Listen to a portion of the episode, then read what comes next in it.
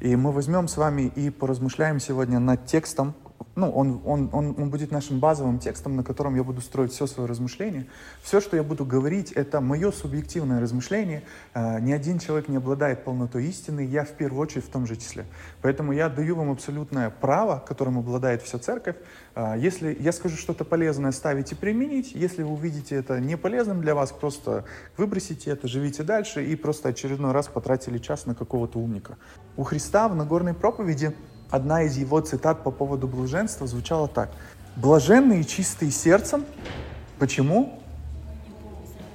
Да, потому что они увидят Бога. И нас, как для людей, которые э, имеют пророческий склад ума, нас интересует, особенно интересует чаще всего вторая часть этого аспекта.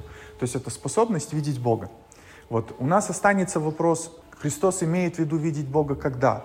При жизни или после нашей физической жизни? Это останется под вопросом, Ответа на это нету, потому что его нету ни в контексте, ни где-то дальше в Писании. Эта мысль так не развивается. И вот у нас есть цитата, которую мы сейчас берем из Нагорной проповеди, делим ее на две условные части. Первая, в которой Христос говорит, блаженны, то есть счастливые люди. То есть счастливые люди те, которые с чистым сердцем. Почему? Потому что следствие чистоты сердца будет то, что они будут видеть Бога. Видеть или увидят Бога в моменте, в конце момента, но так или иначе у них будет некая встреча с Богом.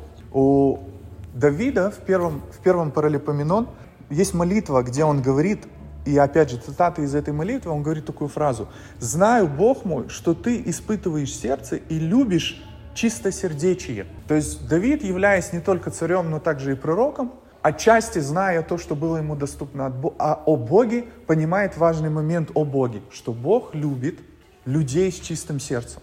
Это его желание, это то, что он любит, это то, что, к чему он тяготеет в отношении к своему творению. Первый вопрос, который интересует меня, звучит так. Когда мы говорим об очищении сердца, это прерогатива кого? Бога или человека? То есть Бог должен очистить мое сердце или я должен очистить мое сердце? Что происходит, к сожалению, зачастую с людьми, а, с проповедниками, с учителями, ну, с людьми, которые там проповедуют о христианстве, мы склонны брать какую-то одну часть Библии и говорить только о ней, и игнорировать какие-то другие аспекты. И вот смотрите, что, что можно взять. Например, я размышляю над первой частью, что задача очищать сердце – это задача Бога. Вот прочтем несколько цитат. В Псалме в 50, в 12 стихе псалмопевец поет и молится о таком моменте. Сердце чистое сотвори во мне, Боже, и дух правый обнови внутри меня. И здесь псалмопевец говорит, ну, в своей мольбе к Богу, в своем тяготении, он говорит ему, ты, Бог, сотвори во мне. Мое волеизволение в просьбе в том, чтобы ты сделал что-то с моим сердцем. В Иезекииле, в 36 главе, такой момент, где Бог, говоря через пророка, обращается к народу и говорит, «Окроплю вас чистую водою, и вы очиститесь, от всех скверн ваших и от всех идолов ваших очищу вас. И дам вам сердце новое, и дух новый дам вам. И возьму из плоти, или из плоти, ваше сердце каменное, и дам вам сердце плотяное, или человеческое, или живое. Вложу внутрь вас дух мой, и сделаю то, что вы будете ходить в заповедях моих, и уставы мои будете соблюдать и выполнять. Очень удивительный текст. Такое ощущение, как будто бы Господь говорит, есть то, что я сделаю, без вас вообще. Вот вы не хотите, а я это сделаю. Я вложу мой дух, вложу, я заберу ваше каменное сердце, вложу туда плотяное, и вы будете исполнять мои заповеди. И вы будете ходить моими путями. То есть Господь как будто говорит, я сделаю это. Автор послания к евреям в 9 главе говорит, кровь Христа который Духом Своим принес себя непорочного Богу, очистит совесть нашу от мертвых дел для служения Богу живому истинному. Автор послания к евреям также говорит, что есть дело, которое совершил Христос, и это дело совершит определенное дело вас. И вот проблема заключается для всех нас в том, что мы можем взять, например, есть больше стихов, я взял некоторые, взять э, эту область и сказать, ну вот видите, Господь все совершает. Господь все сделает или уже все сделал, и мне этого достаточно. Но у меня возникает другой вопрос, а как же по поводу того, что человеку нужно очищать свое сердце? Причем несколько цитат об этом из Нового Завета. В 1 Иоанна, в 3 главе, в 3 стихе Иоанн пишет, «И всякий, имеющий эту надежду, мы вернемся еще к этому стиху, на Него, то есть на Бога, очищает себя, так как Он чист». То есть как чист Бог. И тут, подождите, возникает вопрос. Иоанн, мы прочитали до этого, прочитали в Старом Завете о том, что есть то, что совершает Бог. Почему, я дел... Почему ты говоришь о том, что я должен что-то делать? Но Иоанн однозначен в этом вопросе. Он говорит о том, что всякий имеет какую-то надежду, к которой мы еще вернемся. То есть те из нас, которые имеют определенную надежду, они очищают себя. И ракурс разворачивается с того, что делает Бог, на то, что должен сделать я. То есть это я должен себя очистить. Это моя задача. И делаю я это потому, что чист Бог. То есть уподобляясь Ему. В первом послании Петра, первой, в первой главе, в 22 стихе, Петр пишет, «Послушанием истины через Духа, очистив души ваши к нелицемерному братолюбию, постоянно любите друг друга от чистого сердца. Петр также говорит, что это задача человека – очистить свое сердце к определенной цели. В данном случае эта цель является чистое, нелицемерное братолюбие. Лицемерное братолюбие – это тогда, когда мы любим друг друга, потому что это правильно, надо, или же, когда нам это выгодно или удобно, или тех людей, которые к нам удобны. То есть вот ты мне нравишься, я буду тебя любить, я буду с тобой здороваться, буду тебе улыбаться. Не нравишься, я не буду этого делать. Или же наоборот, когда мы думаем, что любовь проявляется в том, что я кому-то улыбаюсь. Или если я не улыбаюсь, я, я значит, не люблю.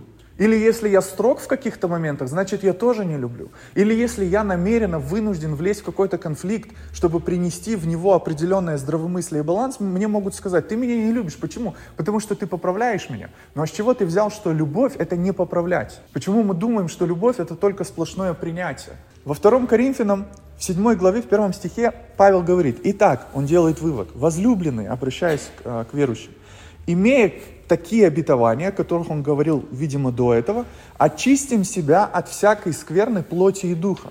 Опять же, задача человека очистить себя. И в данном случае он говорит не только о проблеме физической, но и о некой духовной проблеме, которая есть у человека. И задачей человека является в том, чтобы он очистил себя от этого. Потом опять э, автор послания к евреям уже в 10 главе говорит, «Да приступаем с искренним сердцем, с полной верой, краплением, очистив сердце от порочной совести и омыв тело водою чистую. То есть в конце он говорит о крещении, а до этого он говорит о том, что оказывается задача человека очистить сердце от своей порочной совести.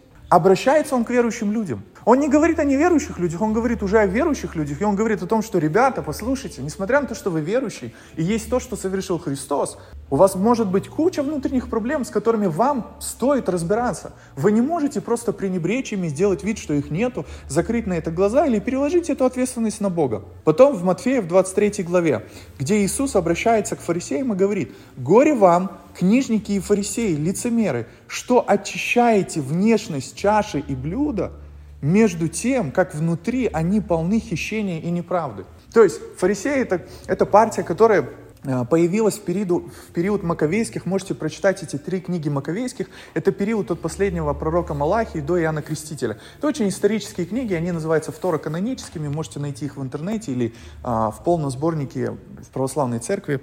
Э, там есть 77 книг, 10 из них второканонические. И вот в этот период возникают фарисеи. Фарисеи, по сути, это неплохие люди. Не все фарисеи были плохие во время Иисуса. Это люди, это партии, которые занимались тем, что обучали народ израильский, чем до этого, кстати, занимались пророки. Потому что пророки это не люди просто, которые ходят по небесам, рассказывают о своих видениях или пророчествах. Это люди, которые обладали властью и пониманием и разумением, чтобы учить Божий народ. Они следили за чистотой Божьего народа, и они занимались обучением что очень важно, что, к сожалению, я вижу очень часто пренебрегается людьми. Особенно, которые с удовольствием натягивают на себя мантию пророка, кичатся, радуются этому и самоудовлетворяются этим. Хотя в этом нет совершенно никакого смысла.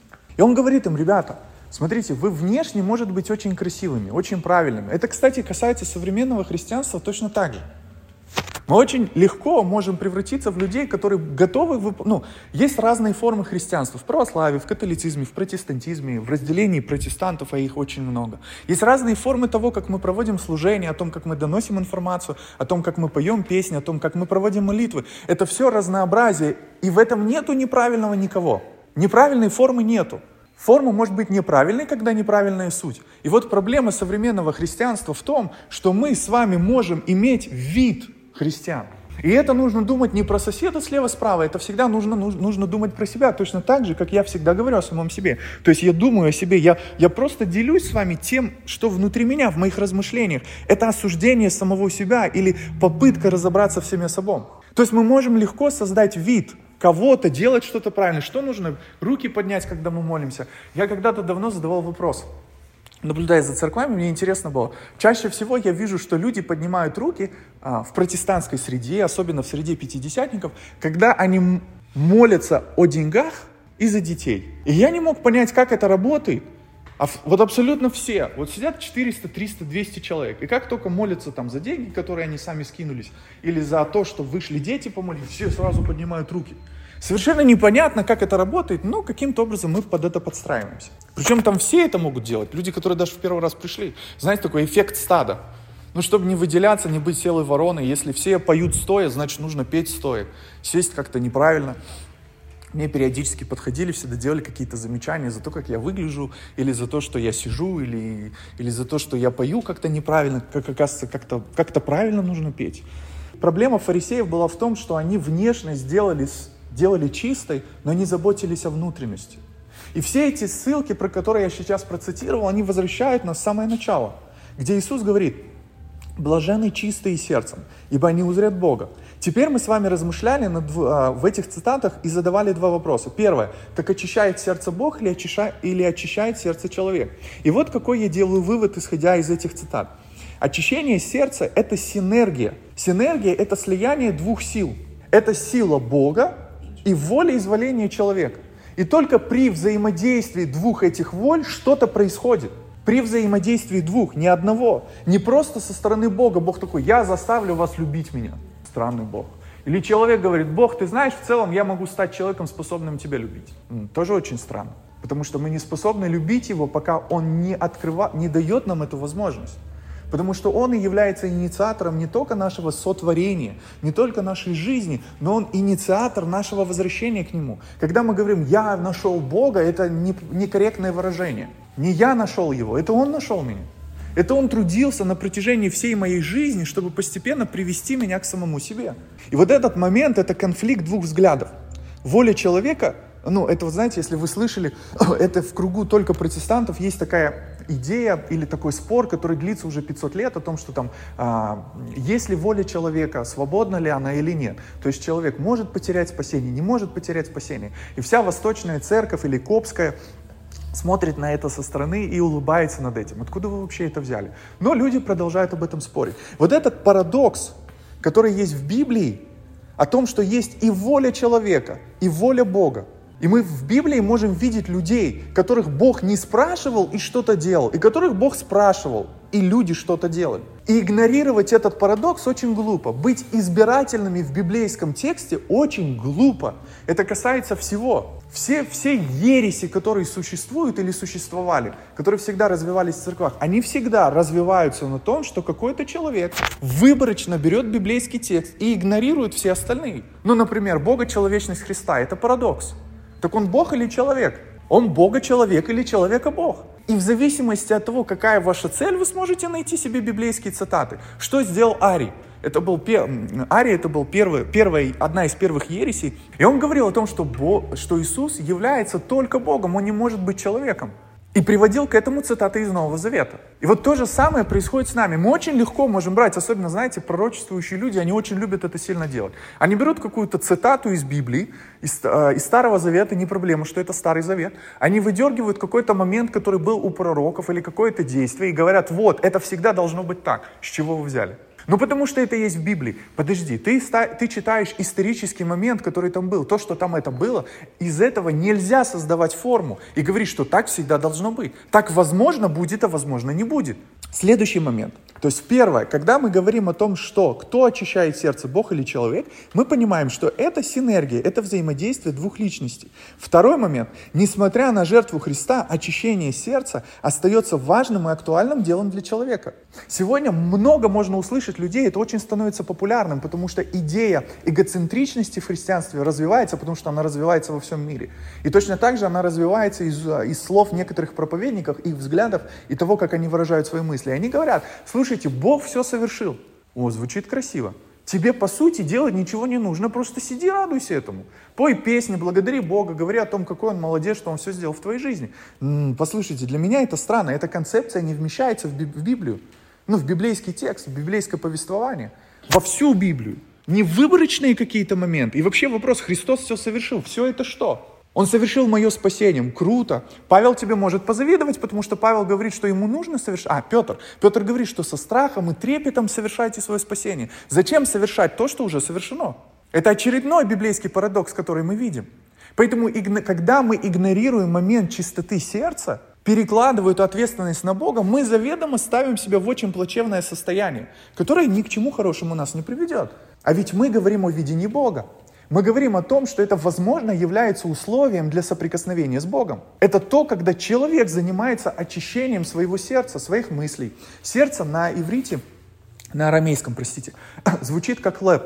Лэп — это совокупность всего человека. То есть, когда вы в Библии встречаете слово э, «сердце», помните, больше всего хранимого, храни сердце, ибо из него Потому что, потому что из него исходят все источники жизни. Вот это лэп, еврейское слово, оно означает все. Это совокупность всего тебя, твоих мыслей, твоей воли, твоих желаний, твоих поступков. Все, что происходит внутри тебя.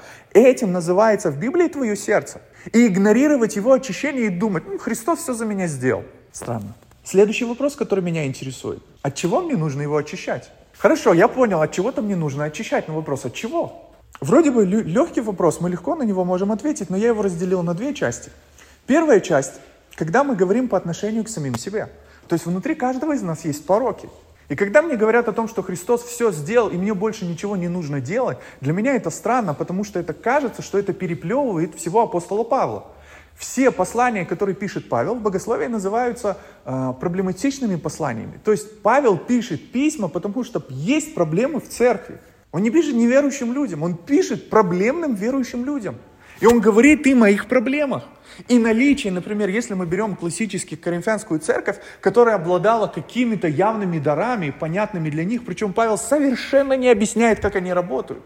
Он совершенно не, не объясняет, как они запускаются, как их можно промониторить. Он просто пишет о данности, которые существуют в Коринфе. И у них куча проблем. То есть наличие их одарованности, наличие того, что у них происходит, совершенно не спасает их от той глупости, которую они совершают. И они по отношению к друг другу проявляют явную нелюбовь, которая для Бога первична, чем проявление дара. И когда мы говорим по отношению к себе, у нас есть куча пороков.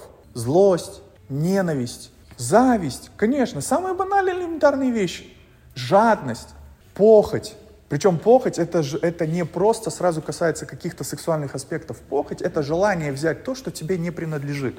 И взять это, сделать это любыми усилиями. У нас много есть пороков, которые находятся внутри нас. И когда Христос обращается в Нагорной проповеди к народу, и когда говорит о важности очищения сердца, возможно, я думаю, он и подразумевает один из аспектов. То есть первую часть, которую мы берем, когда мы говорим об очищении меня. То есть я должен заниматься тем, чтобы анализировать себя, свои поступки. Я должен себе честно отвечать на вопросы, почему я делаю то, что я делаю, что мной движет. Я кому-то жертвую, что я от этого хочу. Что жду? Я жду вознаграждения, воздаяния, чтобы Бог воздал мне в 30, 60, в 100 крат. Не корыстно ли это?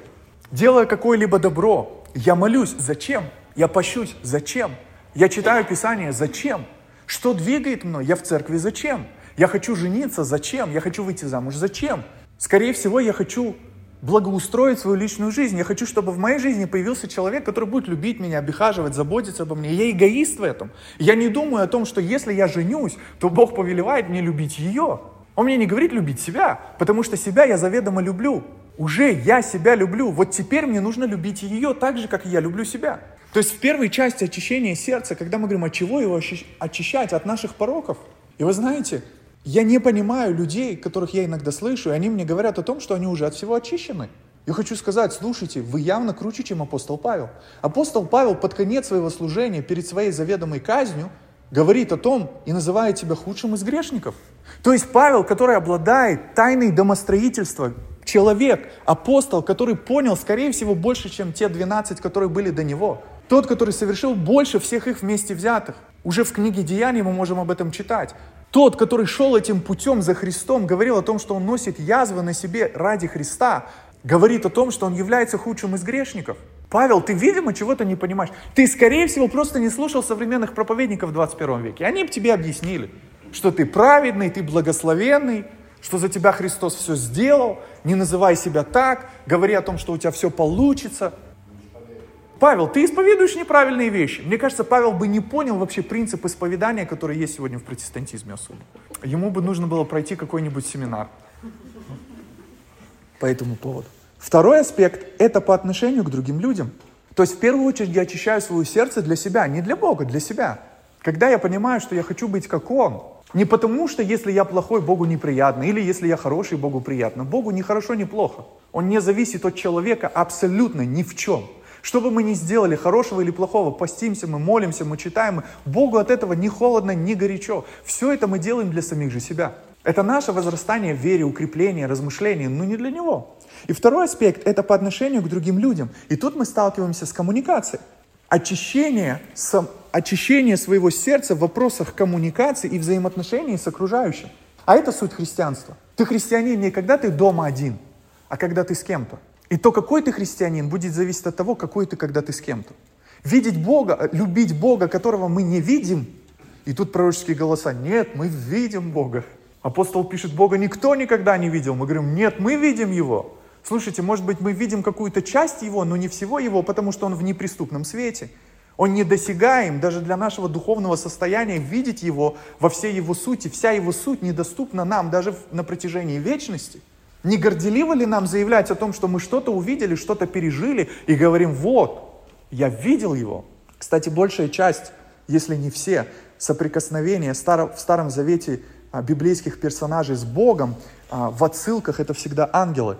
Хотя называлось это то, что они видели Бога. Или они говорили, я видел Бога. Но на самом деле это был ангел. Итак, следующий момент – это коммуникации. Важно очистить свое сердце в вопросах взаимоотношений. Очень важно, архиважно, принципиально важно. Потому что быть христианином с Богом легко. Ты же его не видишь. Но давайте будем честными, несмотря на то, что мы там не переживаем в, каких, в каких-либо формах, он все равно не является перед нами физически. Мы соприкасаемся с ним верой, соприкасаемся в каком-либо переживании, но не физически. Мы не можем сказать, как сказал Иоанн, что мы видели его и осязали его, мы трогали его, мы находились с ним. Абсолютно все мы лишены этой возможности. Поэтому христианство в первую очередь, оно строится не на том, как я люблю Бога, когда никто не видит, а том, как я люблю людей, когда Бог видит меня. Давайте вот еще какой момент можно зафиксировать. К сожалению, человек может легко прельститься. Мне, кстати, очень нравится это слово в русском переводе, точнее в старом русском, в современном переводе прельщение или прелесть, это что-то такое милое. Ой, какой прелестный ребенок. Но это не принципиально бороться сейчас уже. Форма меняется, слова меняются, язык меняется. Но это слово в библейском значении старославянского языка достаточно интересно. Прелесть – это прельщение, это негативное состояние, это состояние, когда ты обманут или околдован. К сожалению, человек может легко прельститься каким, какими-либо практиками, переживаниями или знаниями. То есть можно быть легко прельщенным, когда ты что-то пережил, когда мы говорим о мистичной стороне христианства. И точно так же можно быть легко прельщенным от рационалистичной стороны христианства. Когда ты обладаешь знаниями, обладаешь дипломами, ты кто-то, ты что-то. Особенно, знаете, люди, которые прошли 10, там, не знаю, школ пророков. Не знаю, стали пророками, не стали. Не знаю, какая школа способна сделать пророк. Простите, что я намеренно высмеиваю это, потому что для меня это не игрушки. Для меня печально и сложно видеть людей, которые думают, что если они пройдут школу пророка, они станут пророками. Очень странно. И это очень опасно. Вообще примерять на себя мантию пророка – это одно из опасных и бессмысленных действий. Сидеть и думать, я пророк, почему меня никто не слушает? Меня все гонят, как и Иеремию.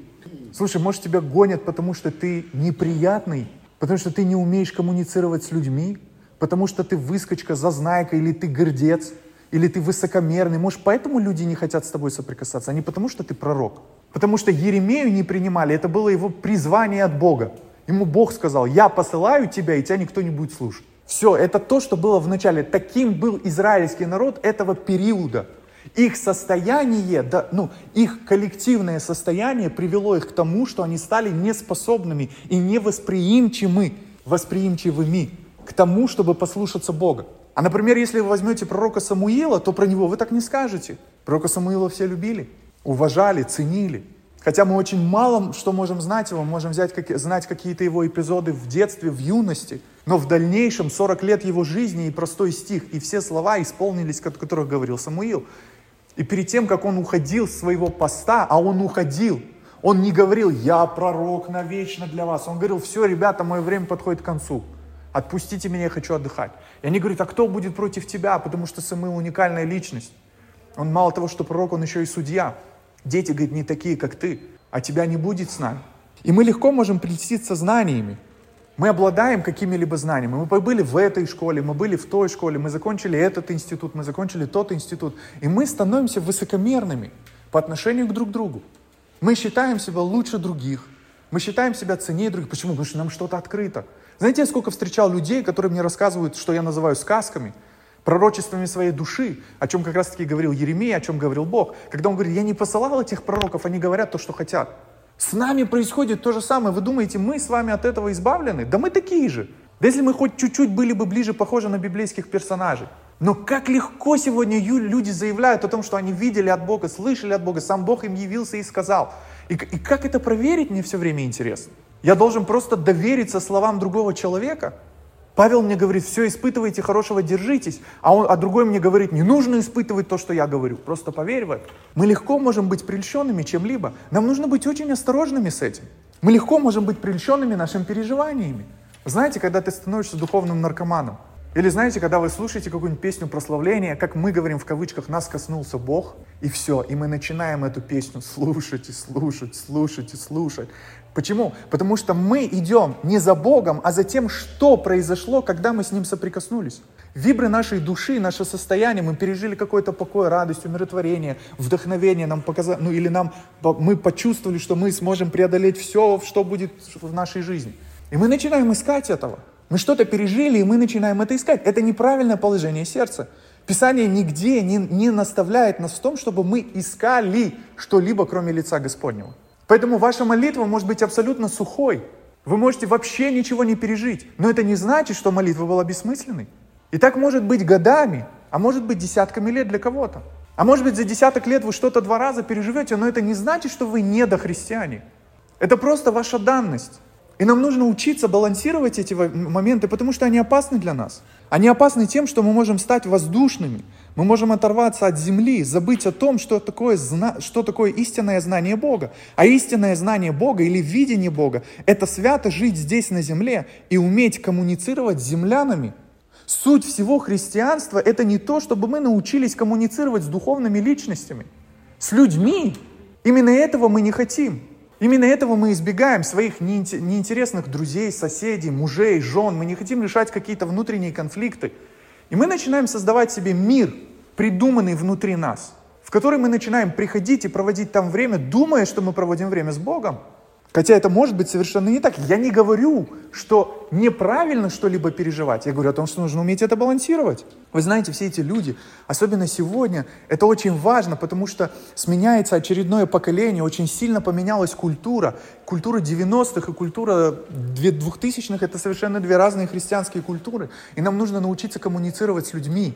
Вы должны понять, нас многие вообще не понимают. Ни нашего христианского сленга, не того, как мы выражаемся, как мы говорим. Люди вне нас не понимают. И они не последуют за Христом, потому что они не понимают, за кем им следовать, потому что мы не можем на их понятном языке им объяснить. Очень для меня запомнился момент. Меня позвали в какой-то там ресторан или кафе на ужин. Я сидел с людьми, которые тоже были группой таких пророческих людей, в которые меня больше не звали после этой встречи. Как часто меня не зовут потом куда-то проповедовать, если один раз допустили такую ошибку. И мы сидели, и человек, который сидел напротив меня, я не знаю, зачем он это делал, но мое внутреннее состояние, смотря на него, мне подсказывало, что он просто пытается из себя что-то показать. И он мне говорит, ты хочешь двигаться в невесте? Я про себя подумал, у меня уже есть невеста, я в ней подвигался, у меня двое детей. Простите меня за юмор. А, особенно люди постарше. Я понимаю, но церковь невеста это образ. Это всего лишь образ. Ты хочешь двигаться? Знаете, вот такой напорство. Ты хочешь двигаться? Я говорю, нет, не хочу. Почему? Я говорю, а с чего я должен хотеть? Я тебя вижу вообще первый раз в жизни. Неужели ты думаешь от того, что ты мне говоришь своими какими-то красивыми пророческими выражениями, для меня это должно что-то значить? Что ты мне хочешь показать? Свою какую-то псевдовласть? Ты узнай меня, кто я такой. Может быть, я вообще неверующий человек. Поговори со мной о чем-то, узнай, в чем я живу. Во что ты зовешь меня? Потом я дискутировал с ними по поводу понимания, что такое церковь невеста. И проблема в том, что для этой группы людей они взяли, понимаете, в чем проблема всего сектанства? Когда мы берем определенные эпизоды в Библии и строим на этом все, мы игнорируем все остальное в Библии. Когда мы говорим, знаете, что самое важное для христианина? Проповедовать Евангелие. Это сектанство. Знаете, что самое важное для христианина? Это переживать Бога. Это сектанство. Знаете, что самое важное в Библии? Мы берем какой-то абзац и говорим, что это самое важное. Это проблема всего сектанства на протяжении всего времени. Это не самое важное. Самое важное все, что там есть. И нам нужно научиться во всем этом действовать, а не просто в, какой-то, в каком-то одном моменте, в чем-то одном. Поэтому наша проблема, когда мы становимся такими воздушными людьми, людьми, которых уже никто не понимает. Знаете, эти люди, которые все время на небесах. Их же, они сидят там с Христом, одесную Бога. А как же жизнь на земле? Ну типа апостол Павел жил на земле. Все апостолы жили на земле, коммуницировали на земле, строили церкви на земле, учили церкви о жизни на земле. И как важно научиться не лишаться этого. И в Евреям автор говорит в 12 главе, старайтесь Два опять момента. Иметь мир со всеми и святость, без которой никто не увидит Господа. Опять же, мы начали и мы закончили. Иисус говорит о том, чтобы увидеть Бога, нужно иметь чистое сердце. Чистое сердце – это процесс всей жизни. Это не какое-то мгновение одинарное. И второй автор говорит о том, что без святости Бога никто не видит. И меня реально смущают люди, которые живут непонятно как, и рассказывают мне о том, как они часто видят Бога. У меня все время вопрос, какого Бога ты видишь? Бога, который тебя не корректирует, это точно библейский Бог? Потому что я, изучая пророков и, и пророческие тексты, вижу, что всякое соприкосновение человека с Богом приводит к изменению человека. Человек на фоне святости Божьей говорит, Бог, я не прав, со мной что-то не в порядке, мне явно нужно что-то менять. И люди, которые постоянно чуть ли за Богом, знаете, за ручку не ходят, он все время близко к ним, он все время им так легко отвечает. Так легко, так просто. Ты слушаешь их и думаешь, Бог со мной явно что-то не в порядке. Но знаете, проходят годы анализа, изучения, проверки многих людей. Я вам скажу, что-то с ними не в порядке. Писание нигде нам не обещает, что мы должны слышать Бога моментально, когда мы задаем Ему вопрос. Я вообще считаю, что молитва это не, не диалог, это монолог. В моменте это монолог, это мое обращение к Богу. В, в дальнейшем это диалог, когда Бог, когда захочет и как захочет, начнет обращаться ко мне. В той форме, в которой Он посчитает нужным, а не в которой мне будет комфортно. Потому что Бог все-таки Он, а не я, а я Его творение. Старайтесь иметь мир со всеми и святость, без которой никто не увидит Бога. Святость, опять, это стремление. Петр, цитируя цитату из Второзакония, говорит о том, что «будьте святы, подобно тому, как Бог свят». Это бесконечное состояние. Мы никогда на земле с вами не обретем этого. Мы никогда не будем достаточно святы. Нам всегда стоит к чему, нам всегда есть к чему стремиться, всегда есть в чем меняться. я скажу, есть какие-то вещи в вашей жизни, с которыми вы будете бороться всегда. Ну пусть вы услышите это, пусть придут люди, которые будут обещать вам, что вы будете свободны от всего, пусть услышите такого кривого, как я, который скажет, нет, возможно, не от всего. Возможно, какие-то вещи, это будет ваша постоянная борьба. Многое изменится, многое исправится, от многого вы очиститесь, но с чем-то вы будете бороться всегда до последнего мгновения своей жизни. Почему? Я не знаю почему. Но вы сами, сами должны это обнаружить. Если ваши, ваши взаимоотношения с Богом пересилили 10, а для кого-то 20 лет, вы должны были заметить это, что вы просыпаетесь и не летаете над землей до сих пор. Вы продолжаете гневаться, продолжаете раздражаться, продолжаете чувствовать какие-то негативные моменты. И почему-то это до сих пор никуда не девается. Потому что этим нужно научиться владеть. Мы думаем, что свобода — это раз и навсегда, но свобода — это постоянный процесс, это постоянный выбор. Мы постоянно должны выбирать это. Заключительная цитата и заключительная мысль. В первом послании Иоанн говорит в третьей главе, «Дорогие, теперь мы дети Божьи, а какими будем, еще неизвестно. Мы знаем только, что когда Он придет, или в синодальном переводе откроется, по-моему, мы станем подобны Ему, потому что Он мы станем подобны Ему тогда, когда увидим Его таким, каков Он есть. Каждый, кто имеет эту надежду на Него, очищает себя, чтобы стать чистым, как Он. Иоанн говорит, что когда мы увидим Бога, мы уподобимся Ему. Вот это принцип, о котором я хочу вам сказать сегодня. Это самая важная цитата. Это самое важное заключение в том, что я говорю.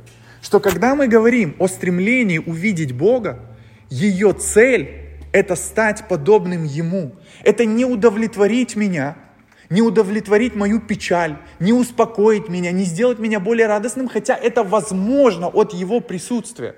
Но в первую очередь соприкосновение с Богом, с библейским Богом, оно должно произвести во мне практическое изменение. Поэтому если мы постоянно соприкасаемся с Богом и, с Богом и не меняемся, возможно, мы не с Богом соприкасаемся. Или Бог, который все время гладит нас по головке, говорит, что у нас все хорошо. Ты читаешь библейский текст и понимаешь, у меня явно все нехорошо. Не, что-то хорошо, а со многим еще нужно работать. И в твоем внутреннем состоянии некая личность говорит о том, что, что он тебя безумно любит. Любит только тебя. И вообще ты самый драгоценный и сокровищный для него. Он вообще души не чает. Бегает вокруг тебя. Это не библейский Бог. Это Бог моего эгоизма который хочет усыпить меня от того, чтобы я уподобился Христу во всем, в своих мыслях и в своих деяниях, в том, как я думаю, в том, как я чувствую, в том, как я живу. У меня есть несколько жестких тем. Одна из них это в том, что Бог не безусловно нас любит. Бог любит нас с условиями.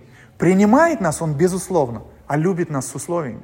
И это большой современный самообман, когда мы думаем, греша, делаем все, что мы хотим и как мы хотим, игнорируем Писание, игнорируем Бога, Его повеление и говорим, Бог любит меня, Он принимает меня. Он милостив к тебе, но Он с тобой не согласен. И если ты не выйдешь из этого состояния, для тебя это может печально закончиться. Для меня это может печально закончиться. Итак, соприкосновение человека с Богом должно приводить его к практическому изменению – а не к бессмысленному утопанию в мистических чувственных практиках. Услышьте, пожалуйста, меня. Практики важны и нужны, но мы должны быть честными, мы должны увидеть, мы практикуем что-то для чего, какова наша цель. А если я не буду практиковать, что тогда? Бог изменится? А если практиковать это как-то по-другому, это неправильно или правильно? Это важно для того, чтобы хранить свое сердце и очищать его. Все, на этом я заканчиваю.